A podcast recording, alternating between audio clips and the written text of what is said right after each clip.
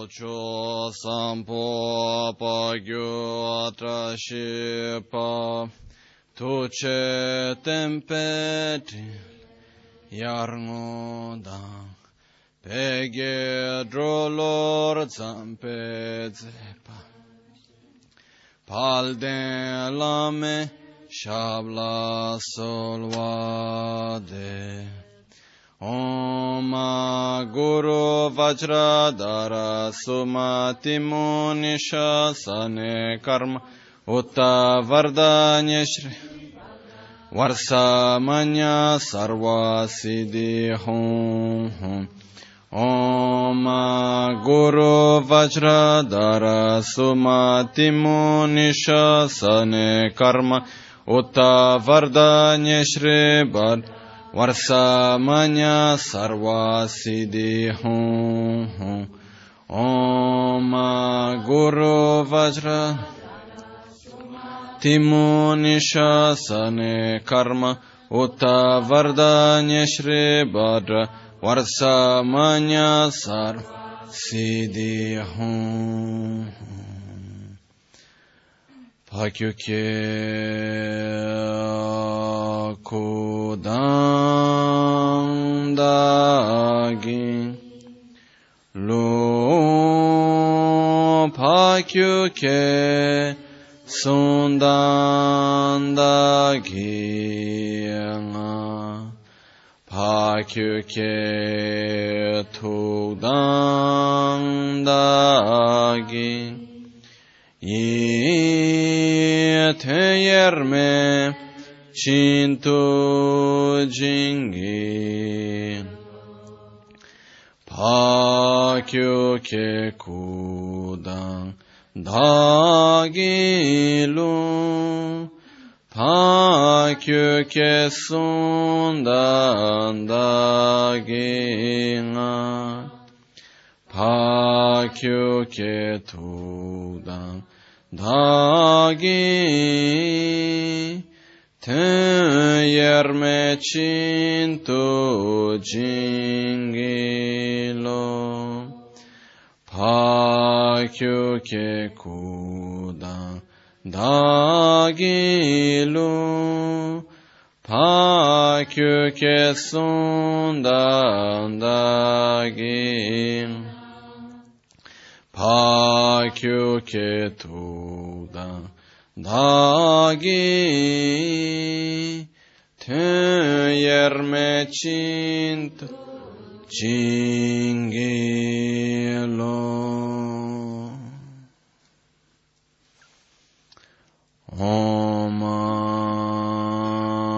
Muni Muni Mahamuni Shakyamuni Soha Om Muni Muni Mahamuni Shakyamuni Soham Om Muni Muni Mahamuni Shakyamuni Soha.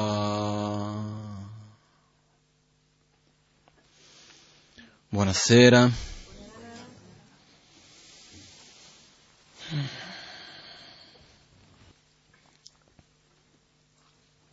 Oggi, prima della meditazione, prima della pratica dell'autoguarigione,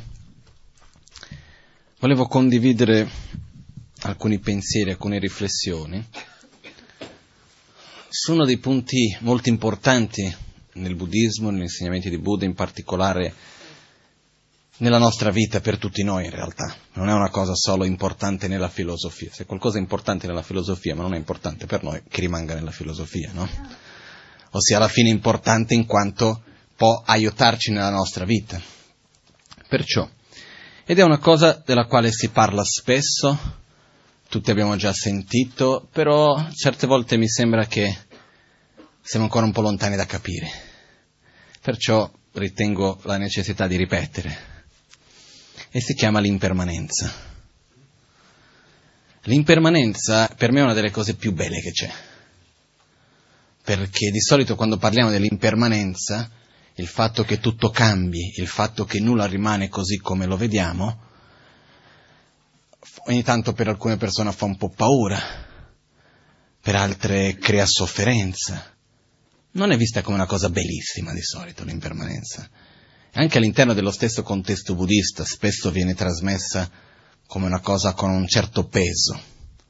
Per me, invece, io credo che più io rifletto, più medito sul concetto, sul perché dell'impermanenza, sul come, mi dà più gioia. Perché l'impermanenza è il fatto che le cose materiali, ma non solo, siano in costante trasformazione. L'impermanenza vuol dire che esiste una possibilità, ma non una possibilità, esiste una certezza che le cose saranno diverse. Però quello che accade è che quando noi viviamo momenti di cambiamenti, anche se in realtà stiamo vivendo ogni istante un momento di cambiamento, però uno, non ci accorgiamo di questi cambiamenti che viviamo in ogni istante. Due, quello che accade è che riusciamo ad accorgerci solo quando il cambiamento è più evidente. Quando abbiamo dei cambiamenti più evidenti, di solito soffriamo. Difficilmente riusciamo ad accettare facilmente, in particolare quando questo cambiamento vuol dire che le cose non sono più come io volevo che fossero. Quando ci sono degli aspetti nella mia vita che secondo me dovrebbero essere in un certo modo e a un certo punto vedo che le condizioni che sono intorno a me non possono più sostenere quello che secondo me è come la realtà dovrebbe essere, no? Io vedo un po' certe volte che siamo arroganti al punto di decidere di come la realtà deve essere, no? Per dire le cose devono essere così, non poteva essere così, dovrebbe essere così, però in realtà, no? È quella riflessione che ho già fatto tante volte e che a me piace tantissimo, che il fatto di fermarci in questo istante e riflettere: come mai sono qui? Quali sono state le cause e condizioni necessarie perché questo istante possa esistere? Così com'è, no? Se pensiamo per ognuno di noi, quante sono state le cose necessarie perché questo istante possa esistere così com'è, che se siamo insieme oggi qui? E quante sono le cose che se non fossero cadute non saremmo oggi qui insieme? Per ognuno di noi, per persone, anche cose, azioni di persone che non sono presenti oggi qui.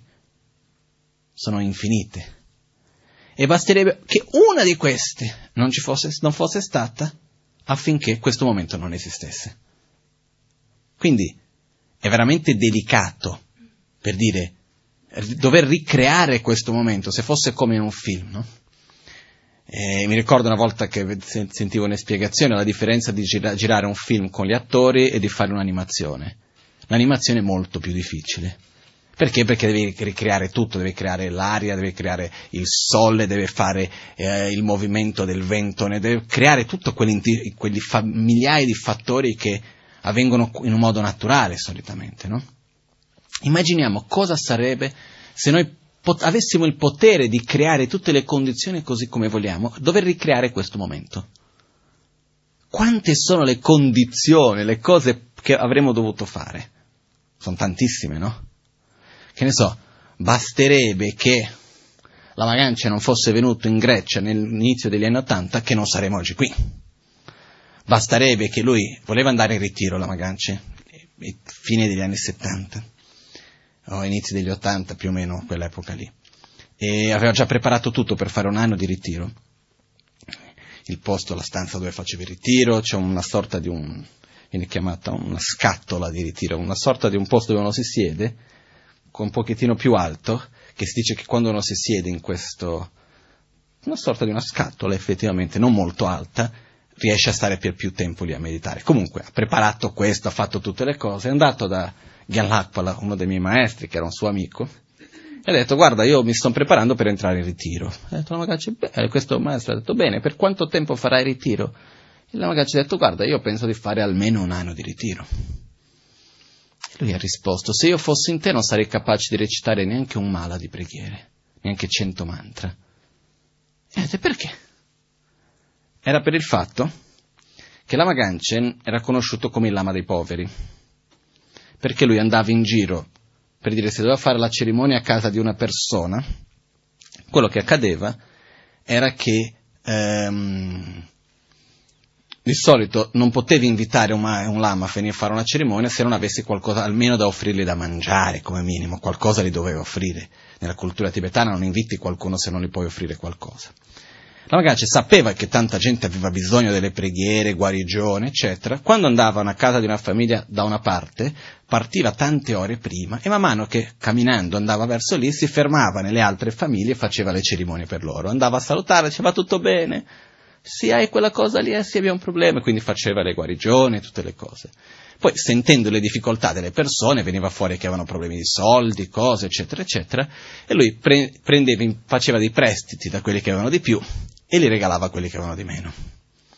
Però prima o poi quelli che avevano di più voleva dire leggermente di più, perché lì erano tutti molto poveri in quell'epoca. Prima o poi quelli lì avevano bisogno dei soldi, quindi prestava da uno per pagare lui.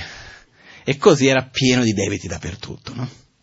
Quindi questo maestro, Gen Lakpala, ha detto a lui: guarda, io non sarei capace di fare neanche una preghiera, per modo di dire, perché la preoccupa. E lui ha detto: perché? Per con tutti i debiti che c'hai ti chiudi per un anno e non vedi più nessuno, come fai, no? E lì per lì la Gangchen è rimasto un po' male in quel momento, c'è stato un piccolo scontro tra di loro, però la Gangchen non è entrato in ritiro, è andato a sua volta al nord dell'India, nel Sikkim, dove è andato a fare guarigione e alla fine ha guarito gli occhi della madre del re del Sikkim a quell'epoca. E lì è diventato molto conosciuto, quindi viveva nella casa, nel palazzo reale del Sikkim, e veniva tutta la gente ogni giorno a chiedere preghiere, guarigione, tutto il giorno stava lì a fare guarigione. Lui è andato, la sua idea era: vado per 2 o 3 mesi, faccio tutte le cerimonie, le cose, quei soldi che magari riesco ad ottenere, pago tutti i debiti, poi vado a fare ritiro.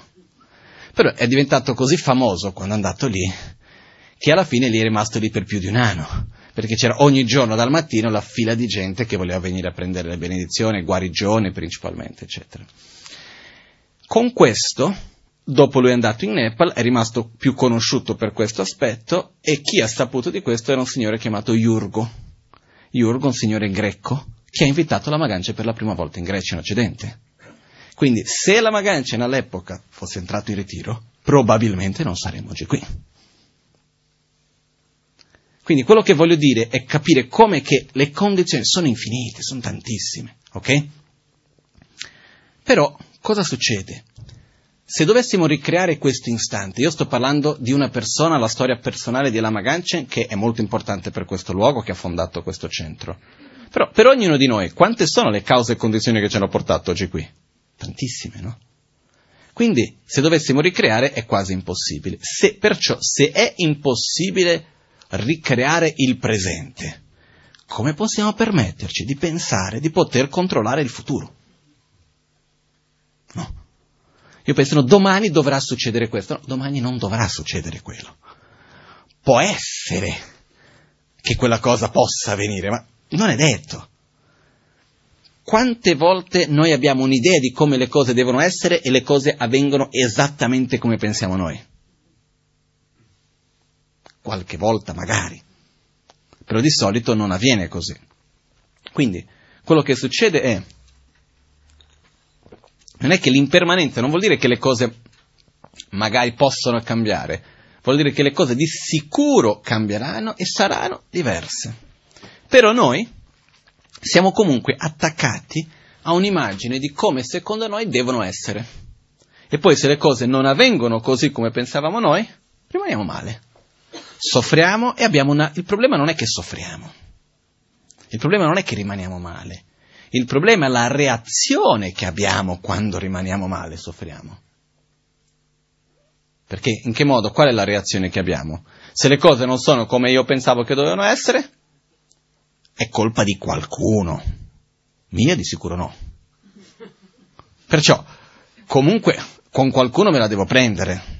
O è la gente che non mi rispetta, o è quello che ha fatto una cosa, o se no anche la colpa su se stesso ogni tanto, io perché guarda se avessi fatto quello invece che non ho fatto, ma chi l'ha detto? Se avessi fatto quello poteva essere successo qualunque altra cosa, no? Nessuno può veramente anche stare a rimpiangere il passato per dire ma se io avessi fatto così invece sarebbe andato cosa, ma chi l'ha detto? Veramente non abbiamo nessuna certezza di questo. L'unica certezza che ho è quello che ho visto, che ho vissuto e quello che vivo ora. Perciò, nel momento nel quale io però vivo con l'aspettativa, che non è concettuale, è più profonda in noi, che le cose dovranno essere in un certo modo, è matematico che andrò a reagire con avversione, con attaccamento e con risultato sofferenza. Questo è più che sicuro. Quindi quello che è importante in tutto ciò è, innanzitutto, accettare, fare la pace con l'impermanenza, in qualche modo. Dire, ok, il mondo è impermanente, no? Certe volte, a me mi sembra che capiamo certe cose, però non li vogliamo accettare, quindi vogliamo cercare di far cambiare il mondo perché si adatti al nostro desiderio e non ad adattare il nostro desiderio al mondo. Non so se mi spiego bene. Per dire, quello che succede è il mondo è impermanente, io vorrei che fosse permanente, quindi cerco di fare tutto in modo che sia permanente. Non accetto i capelli bianchi, non accetto che comunque comincio a invecchiare a un certo punto, non accetto che il problema non è tingersi i capelli, quello non c'è niente di male, non è che poi dopo il lama ha detto che non si può tingere i capelli, no, non c'è nulla di male per quello. Il fatto è il fatto di vivere in conflitto con una realtà che è quella che c'è, che le cose cambiano, che cause e condizioni, ciò che nasce prima o poi muore, è la cosa più normale che ci sia. Però quello che accade in questo è che una volta che noi capiamo questo ciclo, dobbiamo anche accettarlo, dire ok, accetto, ma non da un punto di vista di rassegnazione. Non è che ci dobbiamo rassegnare che il mondo è impermanente, dobbiamo rigioire e usare questa impermanenza in un modo positivo. Perché l'impermanenza cosa vuol dire? L'impermanenza vuol dire che tutto cambia in quanto è interdipendente, perché l'unica ragione per la quale le cose cambiano è perché interagiscono tra di loro. Quindi nel momento nel quale c'è un cambiamento, vuol dire che c'è una opportunità, vuol dire che le cose possono essere in un modo piuttosto che in un altro. E qua rientra un altro aspetto, che è l'aspetto di l'importanza di affrontare con una mente aperta i momenti di cambiamento. Qualcuno mi può dire, scusi, ma qua c'è una contraddizione. Prima mi dice che tutto è sempre in cambiamento, poi mi parli di momenti di cambiamento. No? Quello che accade è questo. Tutto è sempre in cambiamento, però noi abbiamo la nostra immagine mentale delle cose. No, è quell'esempio che ho fatto tante volte. Se prendiamo il fazzoletto, vediamo il fazzoletto, ve lo faccio rivedere un'altra volta, è lo stesso fazzoletto o no? Sì, senza filosofare, dire che è cambiato, perché è impermanente. Effettivamente, se vi chiedo, se qualcuno per dire al lavoro dice è lo stesso fazzoletto, sì, no, non è che vai a dire, no, sai, non è lo stesso fazzoletto perché sono passati qualche secondo, quindi è cambiato. No, è lo stesso fazzoletto, ok? Continuiamo, è lo stesso fazzoletto, possiamo stare tutta la notte, È lo stesso fazzoletto, sì. A un certo punto, io vi chiedo, è lo stesso fazzoletto? Se è lo stesso fazzoletto vi presto la macchina, o mi prestate la macchina, meglio, ve la restituisco, così è la stessa macchina. Effettivamente no. Perché se questo è lo stesso fazzoletto, deve continuare ad essere lo stesso fazzoletto, anche quando lo faccio in 1000 pezzi. È lo stesso fazzoletto di prima? Se mi date il fazzoletto ve lo restituisco così, vi sto ridando lo stesso fazzoletto o no? No. Perché non è lo stesso fazzoletto? Perché non può eseguire le stesse funzioni di quello che avevo prima. Non ha le stesse caratteristiche di prima. Prima potevo fare tante cose, anche adesso, però cose diverse. Ok? Quindi quello che succede è che finché un oggetto è capace di eseguire le funzioni, di mantenere le caratteristiche dell'immagine mentale che avevamo, ci sembra che la cosa non sia cambiata. Nel momento nel quale quell'oggetto, quella situazione, quella persona, quell'oggetto non è più capace di eseguire le funzioni e di mantenere le caratteristiche dell'immagine che avevamo, l'oggetto è cambiato, la situazione è cambiata, la persona è cambiata. Ok? La realtà è che sta sempre cambiando. E qua rientra una cosa che voglio solo fare un accenno, perché per parlare più dettagliatamente ci vuole molto tempo. È il fatto che queste immagini mentali, tramite le quali noi percepiamo tutto poi alla fine, sono permanenti, non sono impermanenti. Però noi viviamo nell'illusione che l'immagine mentale sia l'oggetto. Per dire, quando noi andiamo a trovare una persona, chi pensiamo di incontrare? La persona che noi crediamo e come noi vediamo, o una persona che è lì, la persona che indipendentemente da come io la vedo? Io vado a trovare, non lo so, legend, come si dice, Devadatta. No, Devadatta era il cugino di Buddha che ha cercato di ucciderlo, c'è tutta una storia, quindi sempre che si deve dire qualcuno nei testi si dice Devadatta. Comunque, diciamo che io dico, vado a trovare Devadatta. Nella mia mente, chi vado a trovare? Quello che ho visto 6 mesi fa. Nella mia mente io non c'ho la persona che è cambiata, che ha vissuto diverse situazioni, che non è la stessa cosa di prima. Quindi io quando vedo qualcuno, quando parlo di qualcuno, in realtà sto parlando di che cosa? Dell'immagine mentale che ho di quella persona. Non sto parlando della persona in sé. Però io non so distinguere dentro di me una cosa dall'altra. Anche perché tutti noi siamo totalmente incapaci di percepire qualunque cosa indipendentemente dalla nostra propria imputazione, dall'immagine mentale che noi stessi creiamo. Per cui entriamo in tutto un altro discorso, che adesso non voglio dilungarmi su quel punto. Però il punto è capire che l'immagine mentale è permanente, non è in costante trasformazione, mentre l'oggetto lo è. Perciò, visto che non aggiorniamo l'immagine mentale, non percepiamo il cambiamento. Quando l'oggetto ha un cambiamento tale che non può più sostenere quell'immagine mentale, percepiamo il cambiamento. Però siamo attaccati all'immagine mentale precedente. Non abbiamo l'apertura di accettare quella nuova, o di creare una nuova. Certe volte siamo così bloccati che non vogliamo neanche creare un'immagine nuova. No, non va bene, è così. Uno vede che non è più così. Per dire, prima... Immagina che uno sia molto attaccato al colore verde del semaforo, no? A un certo punto diventa rosso. Uno dice, no, non può essere rosso, deve essere verde, e passa dritto. Le conseguenze li becca, no? Quando nella vita succede qualcosa e lo vediamo, lo sentiamo, ce l'abbiamo davanti, non è più quella che noi volevamo che fosse. Perché? Di chi è la colpa? È dell'interdipendenza. 1000 cause e condizioni portano quello ad essere quello che è. Qual è il mio compito? Trovare il modo migliore di interagire con la novità. Perché se io rimango attaccato a quello che secondo me dovrebbe essere, non succederà altro che entrare in conflitto. Con me stesso e con gli altri.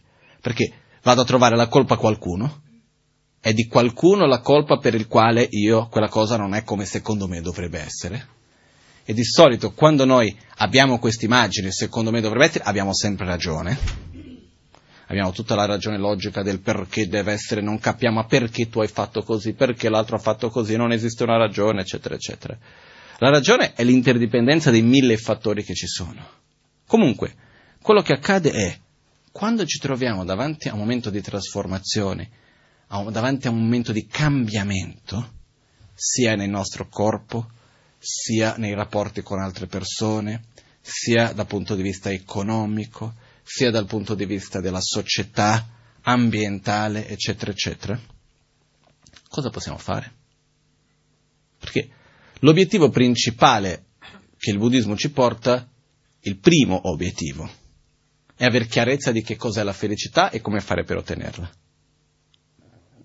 o meglio non soffrire, evitare la sofferenza, cercare di eliminare ciò che ci fa soffrire.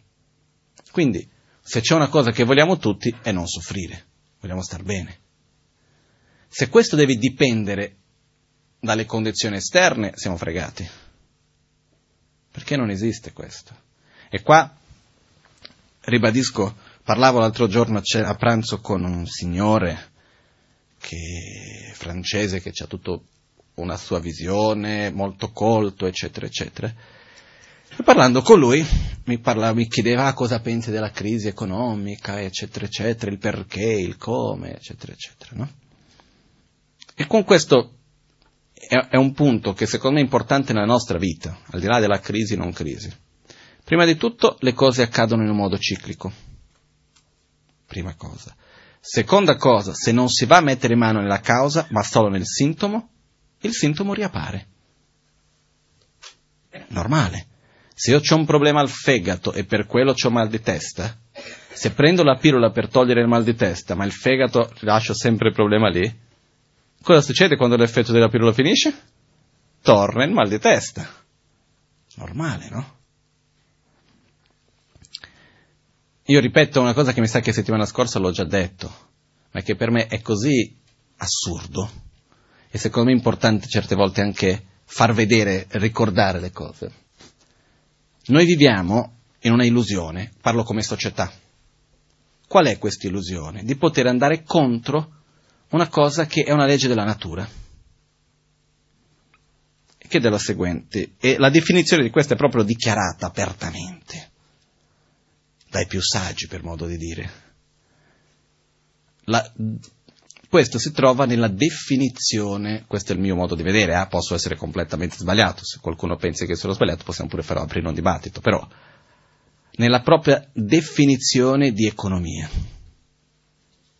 quella che mi hanno detto, ho confermato che anche in Brasile è detto così, in università anche in Italia si insegna così.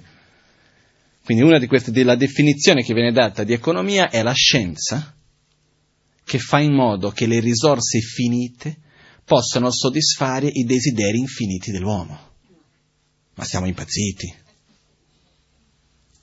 E mi chiedo, prima di tutto, abbiamo una cosa che è finita, una cosa che è infinita.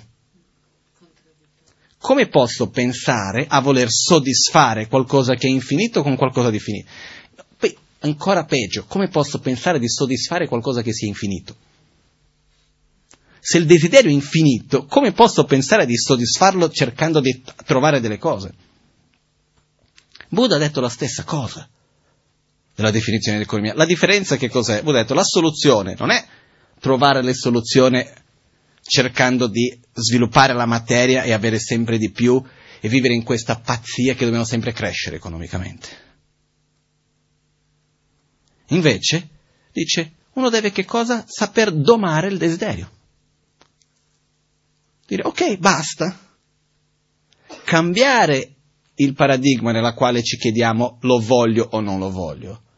E trasformarlo, mi serve o non mi serve. È di beneficio o non è di beneficio. Quindi questo è un esempio che io sono sicuro che se cambiassimo questo rapporto che noi abbiamo con la materia in generale, gran parte dei problemi economici cambierebbero. Il modo di fare le cose. Perché gli obiettivi che abbiamo sono falsi. Perché alla fine parlavo una volta con una persona che studia economia e chiedevo, bene, qual è l'obiettivo dell'economia? Perché, per quale ragione lo sviluppo economico è una cosa buona o cattiva? Buona, la crescita economica è una cosa buona. Perché? Perché serve la crescita economica? Per il bene della nazione. Chi è la nazione? La gente che ci vive dentro. Dovrebbe essere così almeno, no? La gente che ci vive dentro, che cosa vuol dire il suo bene? La felicità. Ma che cosa intende per felicità all'interno dell'economia? E questa persona mi ha detto, guarda, non esiste una definizione di felicità. Ho detto, vada a cercarla. Ha ricercato in tutti i libri, ha fatto le ricerche, non c'è. Quindi, anche lì, si monta tutto un sistema per raggiungere un obiettivo che non sa che cosa sia. Anche qua, è chiaro che prima o poi non si arriva. Però quello che voglio dire è, l'importanza di avere chiarezza dell'obiettivo maggiore e prendere le altre cose come dei mezzi. È chiaro che noi viviamo, abbiamo un corpo, dobbiamo interagire tra di noi, dobbiamo scambiare, i soldi esistono, non è che adesso io dico no, non deve esserci più soldi, torniamo allo scambio delle cose, andiamo a vivere tutti in una grande comunità di milioni. Non funziona, ok? La realtà è che soldi esistono, si deve lavorare, si devono fare, ok, però non come la priorità. Per me uno degli esempi più belli che c'è da questo punto di vista è quello che avviene in Bhutan. Come tanti di voi saprete, in Bhutan non esiste il PIL, ma esiste il FIL, che non è il prodotto interno lordo, ma è la felicità interna lorda. E c'hanno tutti dei parametri. Per la felicità vedono lo stato di salute della gente, lo stato di cultura, il mantenere le proprie tradizioni, il livello di inquinamento nel quale vivono, livello di soddisfazione, i rapporti umani che ci sono, la stabilità dei rapporti, eccetera, eccetera, eccetera. Hanno diverse cose, tra le quali c'è anche l'aspetto economico, che è uno di tanti. E tutte le decisioni del governo devono essere fatte rispettando questi parametri. Se c'è una decisione che va a migliorare uno, però che peggiora altri tre, non si può fare. Noi seguiamo cosa? Il prodotto interno lordo, ossia unicamente lo sviluppo materiale, che però io adesso non credo di poter cambiare il sistema dell'Italia, dell'Europa, dell'Occidente, no, non credo, ok? Però credo di poter cambiare il mio modo di relazionarmi nella mia vita, perché ognuno di noi alla fine segue questo sistema, ed è quello che secondo me non dovremmo fare, nel senso, seguiamo il sistema perché ci siamo all'interno, paghiamo le tasse, lavoriamo e tutto il resto, ok. Però quali sono le priorità che do nella mia vita? Voglio dare le priorità alla mia felicità, e quindi vado a vedere quali sono i parametri di felicità per la mia vita.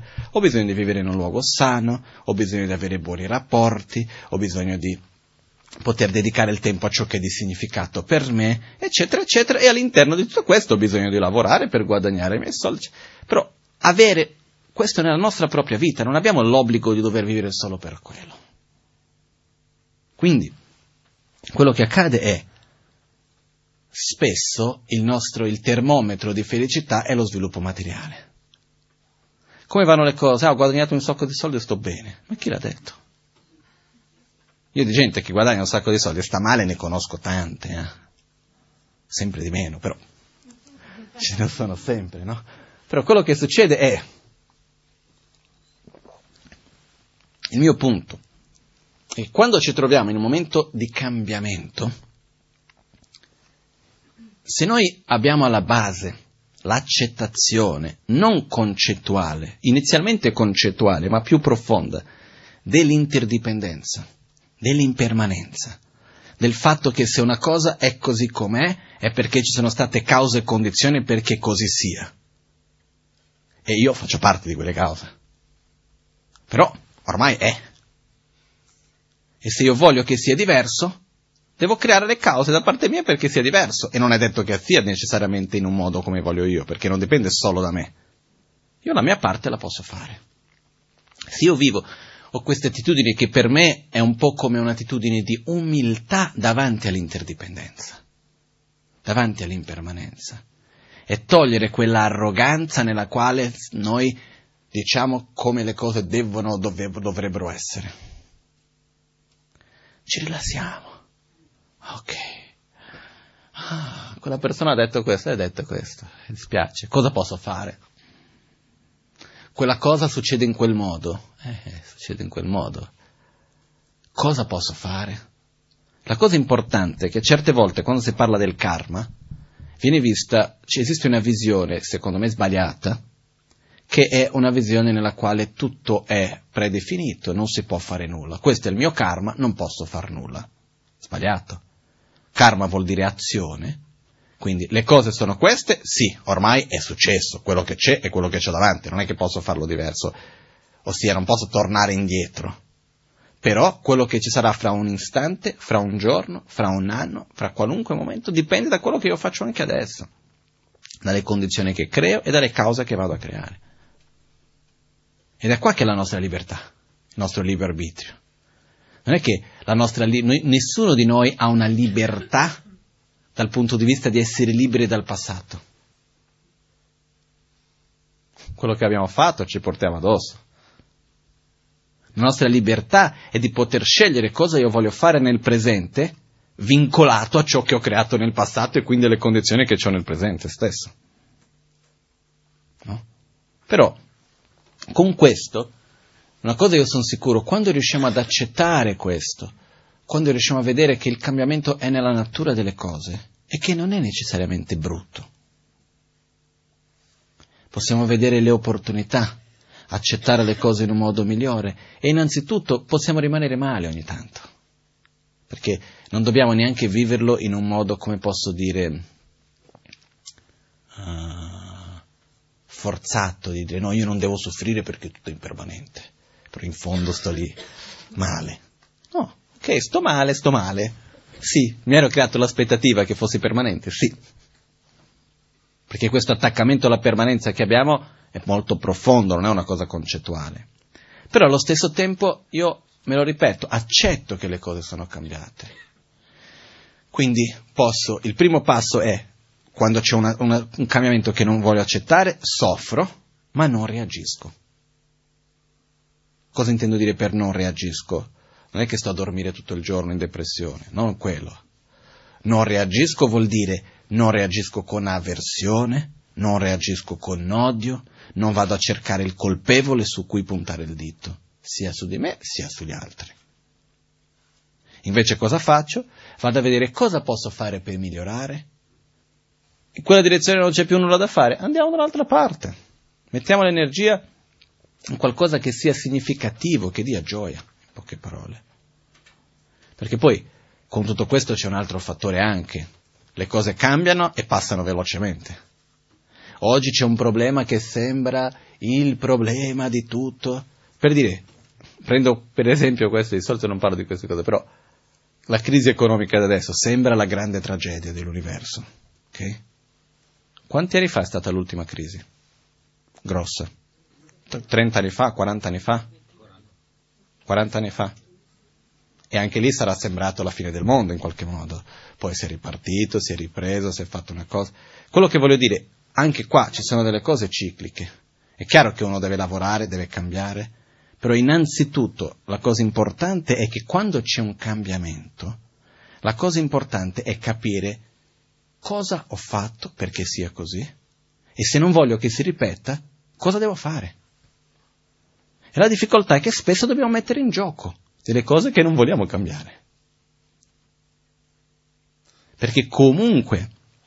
In questo processo di costante cambiamento, il cambiamento avviene all'interno di un'interdipendenza, ossia piccola causa, piccolo risultato, piccola causa, piccolo risultato, piccola causa, piccolo risultato, piano piano si accumula, no?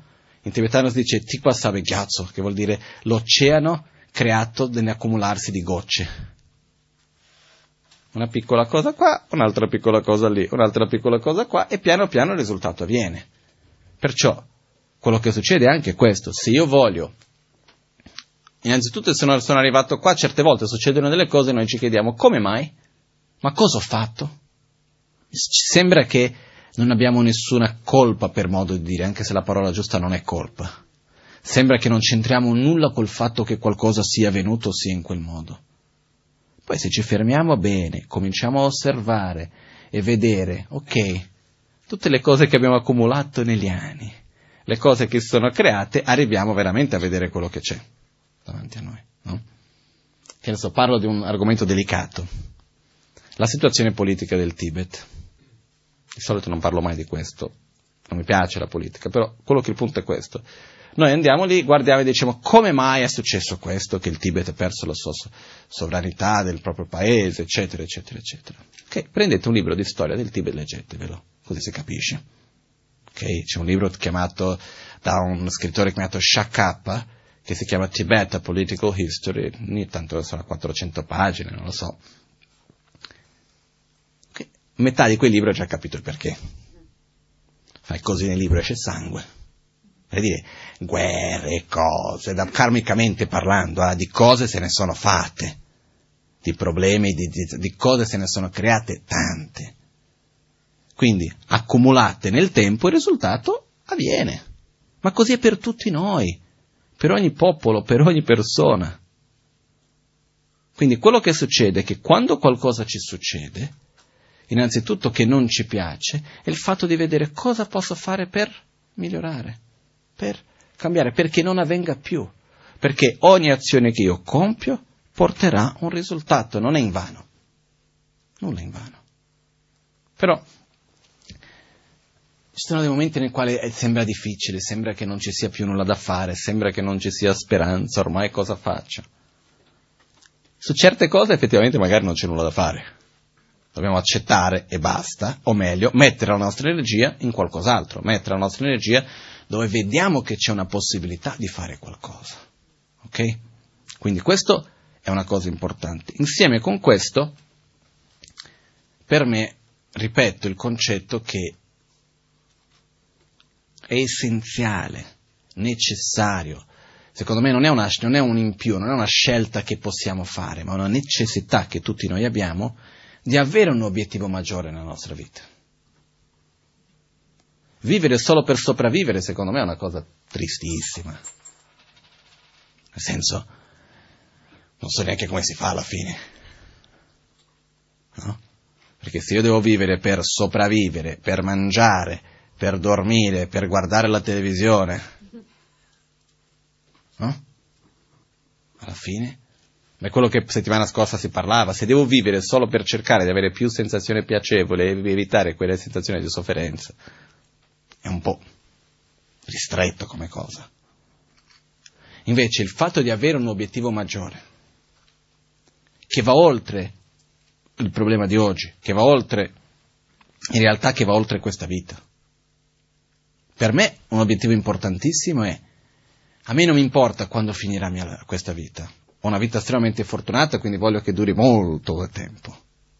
Però la cosa importante per me è il giorno che questa vita finirà, di portare con me qualcosa di meglio di quello che c'è oggi e di lasciare agli altri qualcosa che possa continuare a generare energia positiva. Questo è importante. E non lasciare cose che vanno a continuare a generare energia negativa, no? C'è un proverbio in tibetano che dice qualcosa come, è il padre che fa il debito, no? E dice ai figli, spero che voi possiate avere una lunga vita per pagarlo tutto, no? Quindi e il modo è un po' per dire, io non c'ho voglia, in realtà, l'opposto di questo è io non c'ho voglia di creare delle cose che dopo continuano a generare problemi per gli altri anche quando non ci sono più. Io voglio risolvere tutto prima. Mi ricordo mia madre, avendo un po' di problemi in famiglia con cose di divisione, di eredità e cose, dice, guarda, io prima di morire voglio risolvere tutto, non lasciare neanche un problema a voi. Ma molto prima di morire, visto che non so quando voglio morire, appena ho qualcosa in mano voglio dividere tutto. Voglio fare tutto chiaro, preciso, non c'ho voglia di portarmi addosso né a me né di lasciare agli altri. Però quello che voglio dire è l'importanza, per me almeno, di creare delle cose, non lasciare problemi agli altri è una cosa, ma innanzitutto di lasciare delle cose che continuano a generare energia positiva.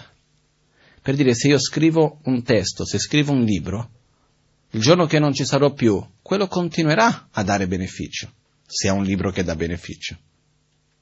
Se io aiuto, per dire, questo centro ad esistere, come per esempio noi siamo qua perché c'è stata una persona, che è il nostro amico Franco Ceccarelli, che ha donato questo spazio. Il giorno che lui verrà a mancare, io spero che questo posto, questo centro esista ancora e continui a dare beneficio alla gente, lui continuerà a generare energia positiva anche non ci essendo più, visto che è una cosa che è stata creata da lui direttamente. Quindi, quando io vado a creare una condizione, quello che succede è che il risultato continua a venire, positiva e negativa. Per esempio, nei voti del Bodhisattva parla moltissimo che il Bodhisattva deve stare molto attento quando deve creare delle leggi. Ricordiamoci che erano insegnamenti dati ai re, ai ministri in India in passato. Perché se io faccio una legge buona, posso beneficiare tanta gente per tanto tempo. Se faccio una legge non buona, posso creare tanto danno per tanto tempo. Quindi il punto è avere un obiettivo di fare qualcosa che lasci agli altri qualcosa di positivo. Che sia l'esempio, che sia un dipinto, che sia qualunque cosa, sono 1000 cose che possiamo fare, aiutiamo un ospedale, che ne so, sono tante cose diverse. E che la certezza di portare con noi qualcosa meglio, non solo io credo di avere l'impegno con me stesso di dover essere oggi una persona meglio di ieri e peggio di domani, no? Ossia, ogni giorno devo migliorare, però allo stesso tempo portare qualcosa che io so che il giorno che io muoio, io credo in una continuità dopo la morte, che quello che io porterò con me sarà qualcosa di, almeno che posso guardare e dire, non è che sono messo così male, no? Guardo me stesso e dico, ok, ho lavorato, sono riuscito a superare dei limiti, sono una persona migliore. È importante questo, e tutti noi siamo capaci.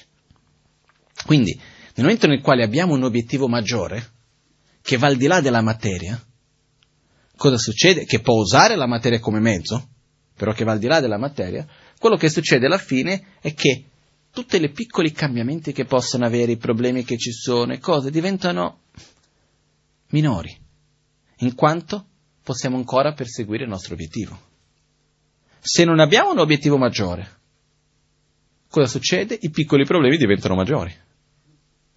E alla fine siamo sempre a perderci in mezzo a queste cose, siamo sempre a lottare per qualcosa che non sappiamo neanche bene cosa sia.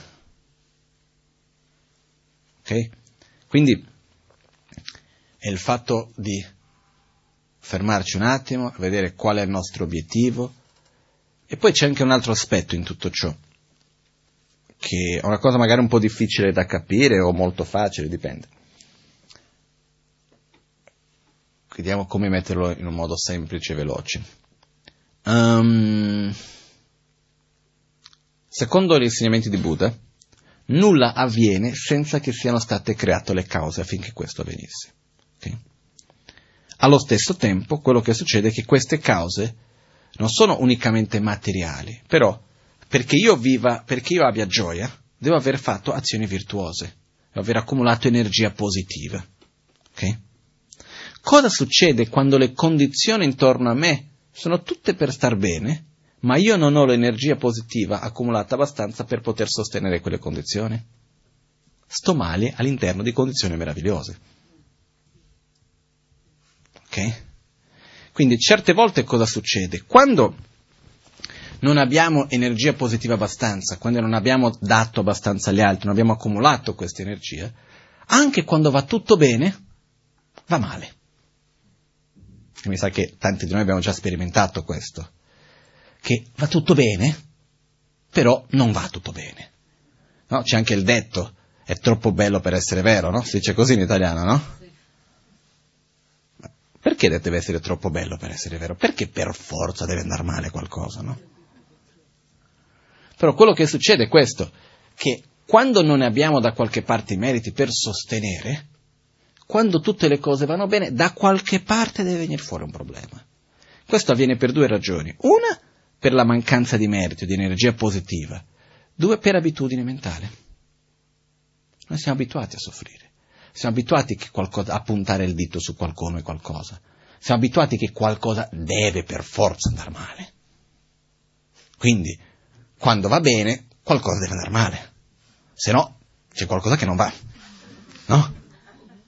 Quindi quello che succede è che è assurdo, però è vero. Saper dire va tutto bene, che bello, rigioiamo, godiamoci la vita, godiamoci quello che abbiamo. Invece no, ci deve sempre essere qualcosa, qualcuno, ma perché? No? Io mi ricordo benissimo le parole di un mio maestro, ma non solo, anche altre persone, che mi ha detto, che quando non aveva nulla materialmente era molto più felice di quando aveva di più di quello che gli serviva. Perché? Qua parliamo della vita in monastero, in comunità. Quando non c'era nulla da dire questo è mio, quello è tuo. Quando non c'era nulla intendo dire si mangiava il riso marcio con gli scarafaggi morti, le fece di toppo, eccetera, eccetera. Era abbastanza pesante, 80% aveva la TBC, si dormiva nel pavimento, non è che era aver veramente poco, ok? Però loro raccontano, almeno mio maestro racconta, che era felice. Perché lui dice, ovunque si andava, erano tutti amici. Quello che c'era si condivideva, tanto c'era quasi nulla. Quando si è cominciato a avere di più, è cominciato a crearsi la mente che dice il mio e il tuo. Quindi comincia la mente dell'attaccamento e dell'avversione. Questa è casa mia, qua non c'entri, quando viviamo tutti nella stessa baracca, non è casa mia e tua, siamo qua insieme e basta. Però con un punto in poi più, perché sennò uno può pensare, ah, quindi quello che stai dicendo è che quando non hai nulla sei più felice. No, non è questo. Quando tu hai tanto spiritualmente e non ti perdi nelle cose materiali perché non le hai. Perché è quello che avveniva. Loro avevano tanto. Ogni giorno passavano le giornate a discutere filosofia, a fare le meditazioni, a ricevere insegnamenti. Sì, è vero che facevano con la pancia vuota, però facevano qualcosa che gli dava gioia, che era significativo.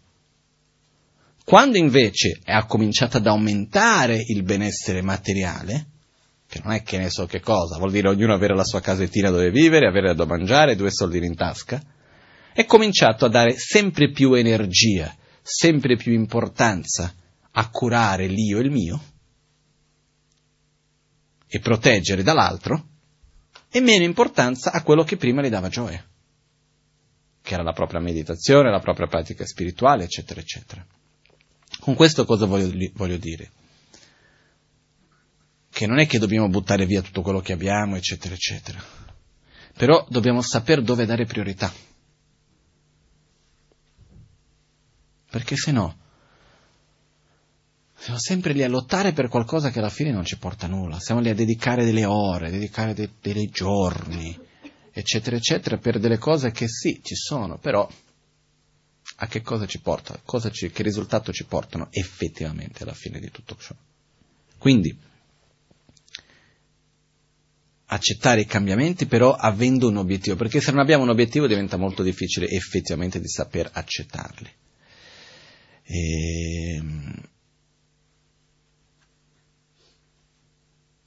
Una delle difficoltà effettivamente che avviene poi dopo è che vivere una vita così, come quello che ho descritto finora, vuol dire andare controcorrente.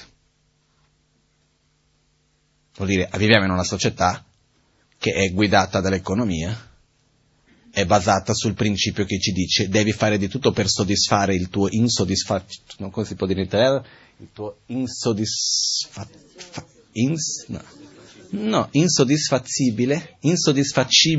desiderio, perciò insaziabile desiderio. Per dire, cosa succede? Viviamo in questo sistema che ci dice compra questo così puoi soddisfare quello che non si può soddisfare, no? Per dire, basta vedere, quando c'è la pubblicità, che cosa ci dicono? Ci cercano di farci volerlo perché lo voglio o capire che ci serve?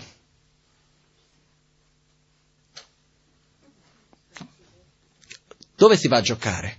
Che serve? Si va a giocare sul desiderio. Per esempio, se io devo comprare una macchina, a che cosa c'entra la donna nuda davanti? Esempio. No? Si va a giocare sull'aspetto del desiderio, la immagine, il potere, il piacere sensuale e tutte le altre cose. Perché alla fine ci lasciamo prendere da queste cose. Se non funzionassi, se non vendessi questo, le pubblicità sarebbero diverse. Guarda la macchina come funziona bene, risparmi di qua, poi le ruote sono così, eccetera. Non vendi così. Devi giocare sul desiderio. Quando uno vende un vestito, mica ti va a parlare in che modo sono stati fatti i fili, eccetera, eccetera, perché ti sta bene per quella ragione o un'altra. No, si gioca sul desiderio. Se ti vesti così, guarda quanto sei bello, la gente vedrà quanto sei importante. Che ne so io. Io questi problemi non ho, per fortuna. Però quello che succede è che si gioca sul desiderio, perché funziona. Perché noi siamo guidati nella nostra vita dal desiderio. Però quello che Buddha ci insegna è esattamente quello che dice: si deve andare nella via opposta, quindi controcorrente. E quello che succede è che quando uno comincia veramente a seguire questa vita, personalmente è più soddisfatto, però comincia a incontrare anche degli scontri. Perché la gente che ci conosce normalmente dice: ma sei pazzo, perché, che stai facendo? A me me l'hanno detto in tanti all'inizio, ero ancora ragazzino, però in qualche modo si diceva: scusi, tu che hai un futuro ottimo in Brasile, io vengo da una famiglia di imprenditori, eccetera, eccetera, potresti avere il miglior futuro qui, che stai andando a fare in India? Che lo so io cosa sta da fare. Però quello che succede è, ci possiamo sentire fuori luogo, possiamo sentire piano piano magari che non ci sono più gli amici, perché chi sono gli amici? Chi condivide gli stessi interessi. Se a un certo punto io non ho più lo stesso interesse con te, che succede? Ci vediamo, ciao, come stai? E come, che bella giornata che c'era oggi, no? Io credo che quando si parla del tempo vuol dire che non c'è assunto per condividere più di tanto. Però quello che succede è che è normale questo, e non dobbiamo stare male se questo dovesse avvenire. Invece la cosa importante vuol dire: io sto facendo un cambiamento, stanno cambiando i miei valori, e perciò è normale che il mio rapporto intorno a me cambi, che il rapporto con le persone cambi. Se una persona non capisce questi valori che io credo a mia volta, è normale che si crei in certo modo una distanza. Non è necessario, però può avvenire. Quello che voglio dire è che nel momento nel quale scegliamo di seguire questa strada, questa strada intendo dire non è diventare buddisti, vestirsi in un modo, fare la preghiera, questi sono mezzi, ma è questo percorso interiore. Quello che succede è andremo controcorrente, perché intorno a noi si va in un'altra direzione, ed è importante essere consapevole. No, io mi sento completamente controcorrente spesso e sono contento, perché guardo la direzione che il resto va, non mi sembra così soddisfacente, no? Perché io quello che dico è: funzionassi, ben venga. Se quello che ci vi vendono funzionassi, lo compro. Non ho problemi di pagare il prezzo. Per dire, se vi dicono: guarda, se tu riesci ad avere tanti piaceri sensoriali, potere, immagine, di qua, di là, a una posizione, sarai felice. Mi dai un esempio che funziona, lo vado a cercarlo. Mi basta un esempio, Fin d'oggi nessuno me l'ha portato. Io non l'ho mai visto. Invece dall'altra parte degli esempi ce li ho. Quindi quello che voglio dire è: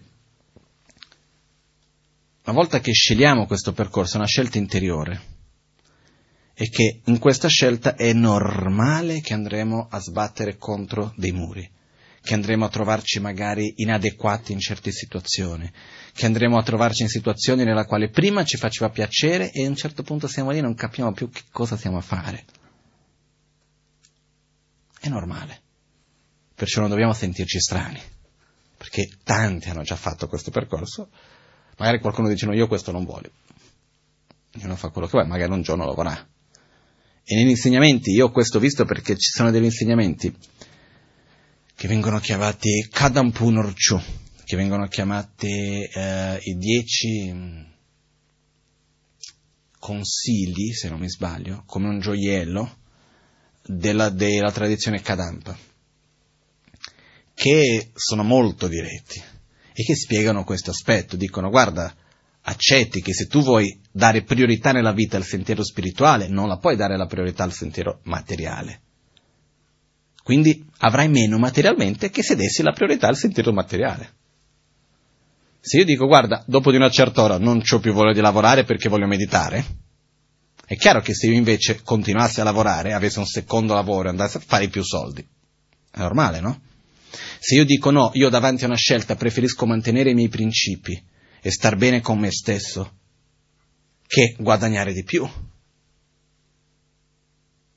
è chiaro che guadagnare di meno è più che normale. Io mi ricordo mio padre quando è stato chiamato per lavorare in azienda del mio nonno, Ho lavorato per un anno. A un certo punto ho detto no, non ce la faccio.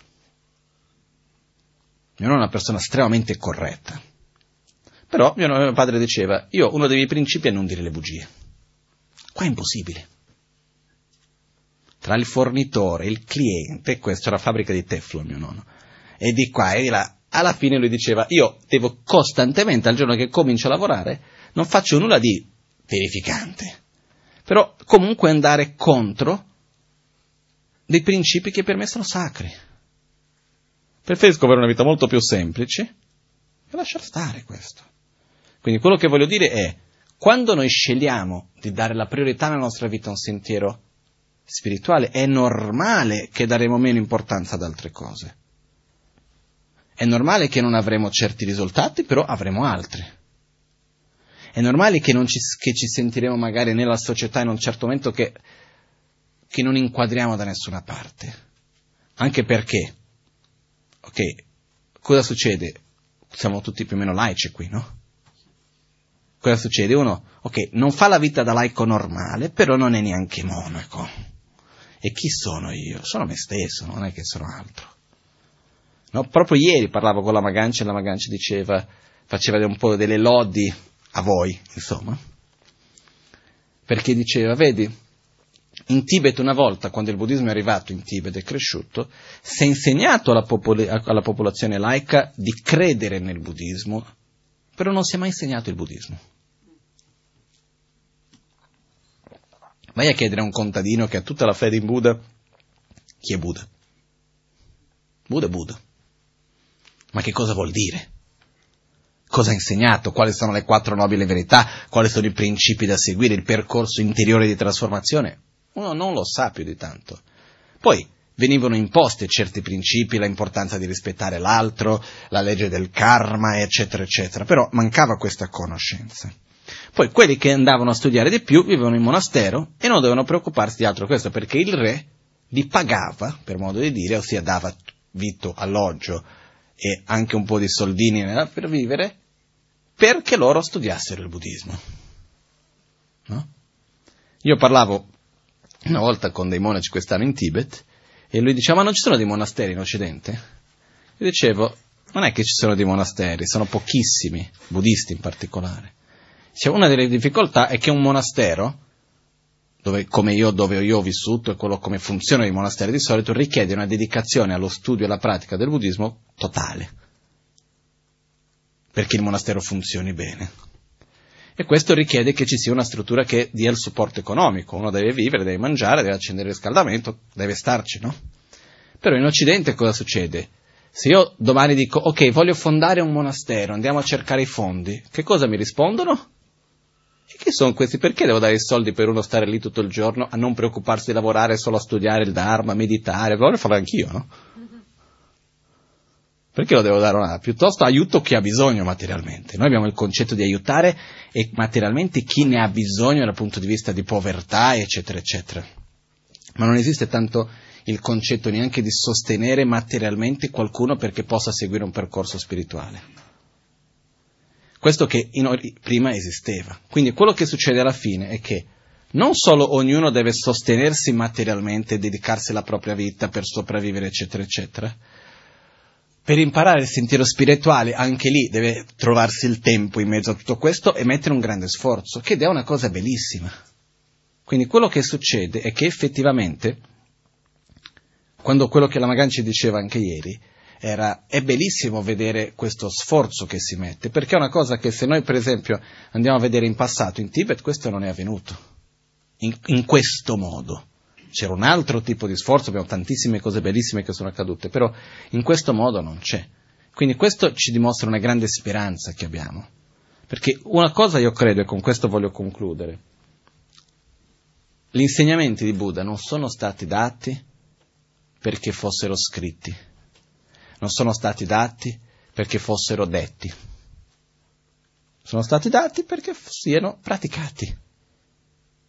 Sono stati dati perché noi possiamo metterli in pratica e cambiare la nostra attitudine, cambiare il nostro modo di essere. E l'unica ragione per la quale Buddha ha insegnato quello che ha insegnato, e tutti i maestri che sono venuti dopo di loro, lui hanno insegnato quello che hanno insegnato, è perché i discepoli, perché hanno creduto nella capacità dei discepoli di metterli in pratica.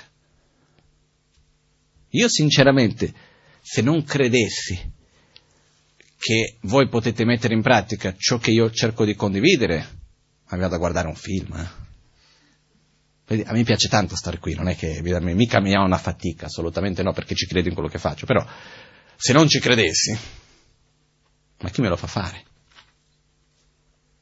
Quindi vado all'azienda del nonno, non è che... no? Perciò quello che succede è tutti noi abbiamo questa capacità di praticare, quindi ripeto una cosa che settimana scorsa l'ho già detto, non dobbiamo vivere per dire ah no, ma questa è una cosa troppo difficile, io non sono capace, questo viene da una cultura troppo lontana, io non lo potrei fare. Le cose che abbiamo detto oggi c'entra con la cultura? Vanno oltre la cultura, lo possiamo fare. E l'unica cosa che richiede è un cambiamento interiore, che non è poco, però si può fare. Nessuno può dire io non lo posso, non me lo posso permettere. Perché? No? E da questo viene quella cosa che io dico, che l'unica ragione per la quale non siamo ancora un Buddha è perché non lo vogliamo. No? Come diceva il sesto Dalai Lama. Il sesto Dalai Lama è stato uno che non ha voluto seguire la vita monastica. Quindi aveva tante fidanzate dappertutto, e dopo è scappato, hanno riconosciuto il settimo quando lui era ancora in vita, perché è scappato, perché il Dalai Lama era anche il re del Tibet, che non potevano avere un re che non voleva fare il re, e quindi alla fine lui è scappato, e dietro il Potala c'era un villaggio, c'erano tante case che dopo sono state dipinte di giallo, che dove c'erano le fidanzate del sesto Dalai Lama. Comunque, lui ha scritto diversi poemi d'amore e così via, in uno di questi lui dice: se io desiderassi l'illuminazione così come desidero te, sarei già illuminato. Ed è vero. Quando abbiamo un desiderio forte dentro di noi, quante volte ci pensiamo? Quando ci svegliamo, quando siamo... Basta che c'è uno spazio vuoto nella mente e quel pensiero ritorna. E certe volte non lascia lo spazio per altri. Se noi spostassimo questa energia verso quello che viene chiamato nel buddismo l'illuminazione, la liberazione, che è la trasformazione interiore, quanto tempo dedicheremo a questo al giorno? Sempre. E lo otterremo molto più velocemente. Se io penso di cambiare la mia attitudine una volta ogni 3 giorni, è chiaro che ci vuole tanto tempo. Se invece sto a osservare le mie parole, sto a osservare le mie azioni, metto a meditare... Vado a mettere sforzo per generare energia positiva, aiutando gli altri, facendo le preghiere, facendo offerte. Sono 1000 modi per farlo. Se io ho questa consapevolezza nella vita di tutti i giorni, il risultato viene. Però la ragione per la quale quest'ultimo anno, adesso pochi giorni fa effettivamente, 3 settimane fa massimo, ero in Tibet, e ripartendo verso Lhasa, quindi è stato oggi che giorno è? Il 2, questo è stato il 15 novembre, no, che è novembre, ottobre, eccoci. Il 15 d'ottobre sono stato in questo monastero Nyimagaci e mi hanno chiesto degli insegnamenti.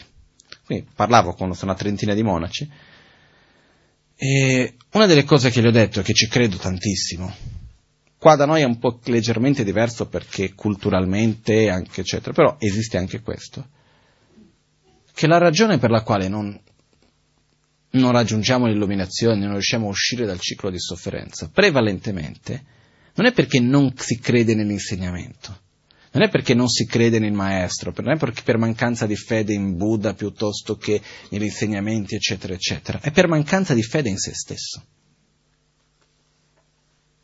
Se io non credo nel mio potenziale, se io non dico io lo posso fare, chi lo farà per me? Nessuno. Quindi o io ci credo, e come nel Bodhisattvacaryavatara, che questo bel testo bellissimo, dice dobbiamo avere quello che viene chiamato una sorta di orgoglio positivo, nella quale dico io ce la faccio eliminare la rabbia, io ce la faccio essere più generoso, io ce la faccio a sedere tutti i giorni e meditare. Dobbiamo credere in noi stessi, avere un'autoestima bella, perché se noi non crediamo in noi stessi non avremo la forza per fare le cose e quindi non avremo lo sforzo, eccetera, eccetera. Quindi uno dei punti importantissimi nel buddismo è credere in se stessi. Tutti noi abbiamo tutte le ragioni per essere felici, se riusciamo a farlo. Nel senso, se mettiamo il giusto sforzo, abbiamo interiormente tutte le condizioni, tutti i mezzi per eliminare ciò che ci fa soffrire e per essere felici. Questo dipende da noi crederci e quindi realizzarlo. Ok? Adesso io direi facciamo la meditazione dell'autoguarigione, perché sennò io parlo troppo. E magari settimana prossima, un'altra occasione, spiego un po' meglio la pratica dell'autoguarigione, perché ci sono anche persone nuove. E comunque, una delle cose molto importanti è ricordarci che in questo nostro percorso c'è una parte concettuale, che vuol dire che ci sono cose che noi dobbiamo capire, che dobbiamo comprendere, però ci sono anche delle cose che succedono a un livello più profondo. Ed è qua che rientra la necessità della visualizzazione, la recitazione, il movimento. Qualcuno mi può chiedere, ma perché devo fare questo gesto? No?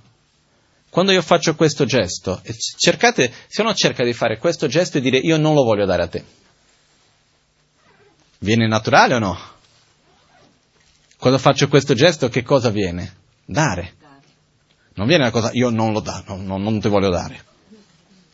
No? Quindi esiste anche un linguaggio corporale che dice tantissimo. Quando io dico questo vuol dire che ricevo qualcosa, che creo equilibrio. Quando faccio questo vuol dire che c'è qualcosa da buttare fuori. È naturale, perciò lavoriamo con la pratica dell'autoguarigione a un livello più sottile, che non è il livello concettuale. Ci diamo dei messaggi importanti, che piano piano, anche non tanto piano, però fanno i loro effetti. Ovviamente se fatto con una certa costanza. Ok? Perciò adesso ci concentriamo, sediamoci in una posizione confortevole. Cercheremo almeno di, quando noi espiriamo, di buttare fuori la nostra tensione, le nostre attitudini interiori che noi riteniamo negative, le nostre sofferenze, i nostri rancori, eccetera, eccetera. Quando inspiriamo, invece, andiamo a revitalizzare le nostre qualità interiori, revitalizzare la nostra gioia, eccetera, eccetera. Perciò,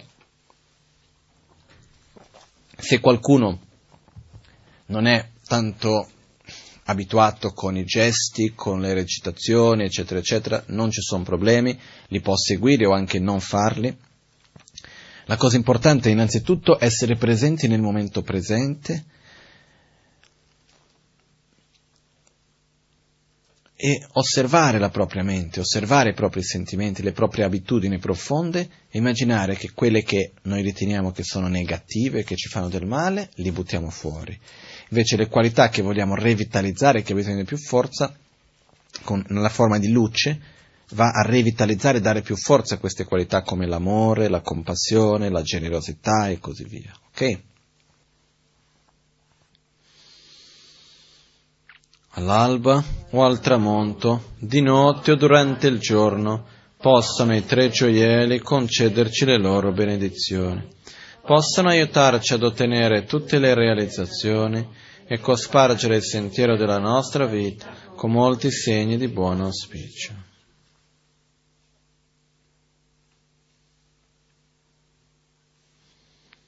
Trascidele.